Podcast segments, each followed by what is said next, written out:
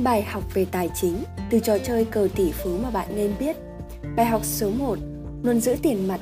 Cho tới nay, đây là bài học quan trọng nhất với người chơi game cũng như giới tài chính.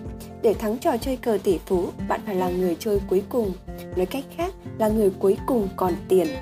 Vì thế, nếu bạn mua tất cả mọi thứ trong cờ tỷ phú, khi tới lúc trả nghĩa vụ tài chính, bạn không còn đồng xu tiền mặt nào, không còn tiền mặt đồng nghĩa bạn phải bán tài sản đã mua với giá rẻ hơn rất nhiều so với số tiền bạn đã bỏ ra để mua chúng. Trong trò chơi, bạn được phép thế chấp tài sản để vay tiền. Khi đó, bạn sẽ phá sản. Vấn đề chỉ là thời gian, trừ khi bạn may mắn. Các vấn đề tài chính trong thế giới thực cũng tuân theo chính xác quy tắc này. Nước Mỹ lãnh hậu quả đầu tiên khi suy thoái xảy ra thì không có tiền mặt. Khi đại suy thoái xảy ra, người ta tiêu tiền điên cuồng vì thói quen tiêu dùng tín dụng. Tuy nhiên, khi thị trường nhà đất sụp đổ và cuộc khủng hoảng ngân hàng Mỹ nổ ra, những người không có tiền mặt bị thiệt hại nhiều. Hiệu ứng cờ tỷ phú diễn ra như sau. Không có tiền mặt, người ta phải bán tháo tài sản với giá giảm sâu. Nếu không thể thanh toán khoản thế chấp, họ buộc phải bán nhà rẻ hơn rất nhiều so với số tiền đã bỏ ra. Hoặc tệ hơn, bị chủ nợ tịch thu tài sản, giá trị tài sản bị xóa sạch thị trường chứng khoán cũng lãnh chịu những hậu quả tương tự. Khi thị trường tín dụng thắt chặt, nhiều nhà đầu tư tranh nhau huy động tiền mặt. Họ chỉ có lựa chọn duy nhất là bán chứng khoán với bất kỳ giá nào. Nhu cầu khát tiền mặt này gây ra tình trạng bán tháo, khiến thị trường giảm khủng khiếp vào năm 2008. Điều này khiến cho những người làm việc chăm chỉ mất gần như tất cả hoặc tất cả tài sản đầu tư. Mặt khác, những người có tiền mặt trong tay lại có cơ hội mua tài sản chứng khoán, bất động sản, trái phiếu với giá rẻ bèo. Cuối cùng, họ là người chiến thắng trò chơi và kiếm được nhiều tiền nhất. Bài học số 2 Kiên nhẫn Để thắng trong trò cờ tỷ phú, bạn phải kiên nhẫn và phải có kế hoạch khi chơi. Bạn không thể thắng nếu mua mọi loại bất động sản khi dừng chân, mà phải có một kế hoạch triển khai tổng thể. Nếu bạn mất kiên nhẫn và mua mọi thứ khi dừng chân, bạn sẽ nhanh chóng hết tiền. Do đó, không thể làm gì ngoại trừ hy vọng điều tốt đẹp nhất. Do đó, bạn phải kiên nhẫn và chọn thời điểm thích hợp để mua hay bỏ qua. Tương tự như vậy, nếu chỉ biết mua vào mà không có quy tắc đầu tư nào, bạn sẽ chỉ biết ngồi hy vọng thị trường sẽ trở lên xuân sẻ. Các nhà đầu tư thành công không đầu tư dựa trên sự hy vọng, mà họ đầu tư theo phương pháp bài bản kiên nhẫn là phần không thể thiếu trong phương pháp đó. Suốt thời kỳ bùng nổ Internet những năm 1990, Warren Buffett bị cười nhạo vì không đầu tư vào các công ty Internet, trong khi những nhà đầu cơ khác đã kiếm được gấp 3, một trong số họ may mắn đầu tư vào và rút ra đúng thời điểm. Tuy nhiên, đại đa số đã chịu tổn thất nặng nề. Buffett đã kiên nhẫn trong nhiều năm, nhưng khi những người khác chạy theo cổ phiếu Internet, cuối cùng khi thị trường và những nhà đầu tư hết tiền, thị trường sụp đổ nhanh chóng, tiêu diệt hầu hết nhà đầu tư không đủ kiên nhẫn, thiếu kỷ luật. Bài học số 3 Tập trung vào dòng tiền.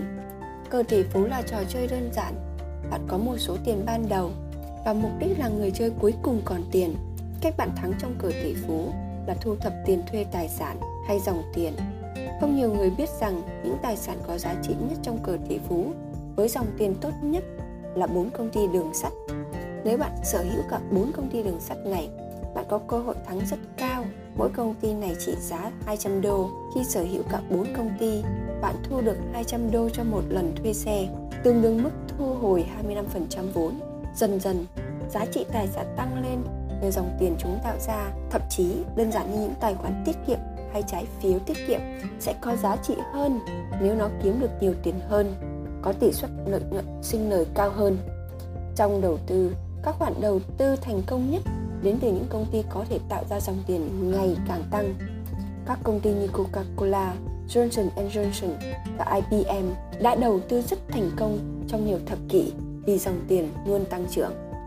Bài học số 4 Tài sản đắt nhất không phải lúc nào cũng tốt nhất. Hầu hết người chơi cờ tỷ phú muốn sở hữu khu Park Place và Boardwalk vì sinh lời cao nhưng chúng cũng đắt đỏ nhất. Nhiều người chơi thua vì sở hữu những tài sản đắt đỏ nhất, họ không quan tâm tới chi phí, chỉ quan tâm tới dòng tiền. Tập trung vào dòng tiền mà không chú ý tới chi phí duy trì Dòng tiền đó thì không khác gì vừa chơi vừa bịt mắt. Những người thắng cờ tỷ phú thường đầu tư về dài hạn. Trong đầu tư, các khoản đầu tư tốt nhất thường là những công ty bị định giá thấp mua với giá hời. Sở hữu khu Port Work và Park Place không phải là cách bạn thắng cờ tỷ phú, mà bạn thắng là nhờ kiếm được nhiều tiền nhất. Trong đầu tư, bạn thắng là nhờ mua rẻ và bán đắt khi tập trung vào tài sản đắt nhất. Rủi ro cho bạn là bộ chi và nguy cơ thua lỗ. Bài học số 5 Đừng đặt hết trứng vào một giỏ Bạn sẽ không thắng nhiều trong cờ tỷ phú bởi chỉ sở hữu một tài sản và cho thuê nó và bạn cũng khó có thể thắng nếu mua mọi thứ tại ô dừng chân và đầu tư giàn trải. Đôi khi, bạn có thể may mắn khi mọi đối thủ sẽ dừng chân trên bất động sản của bạn.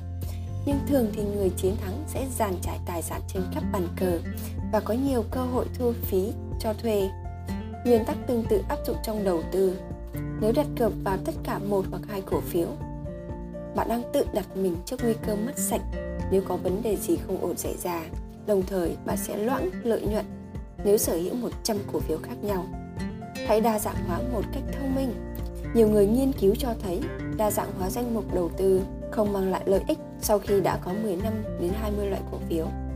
Vì thế, đừng đặt cược vào một hoặc hai tài sản hoặc cố gắng dàn trải tới 50 tài sản. Siêu tầm Tina Hạ Tuyết, nhà huấn luyện doanh nghiệp đảm bảo mang lại kết quả từ hoạt đầu tư của chủ doanh nghiệp. Cảm ơn các bạn đã lắng nghe. thank you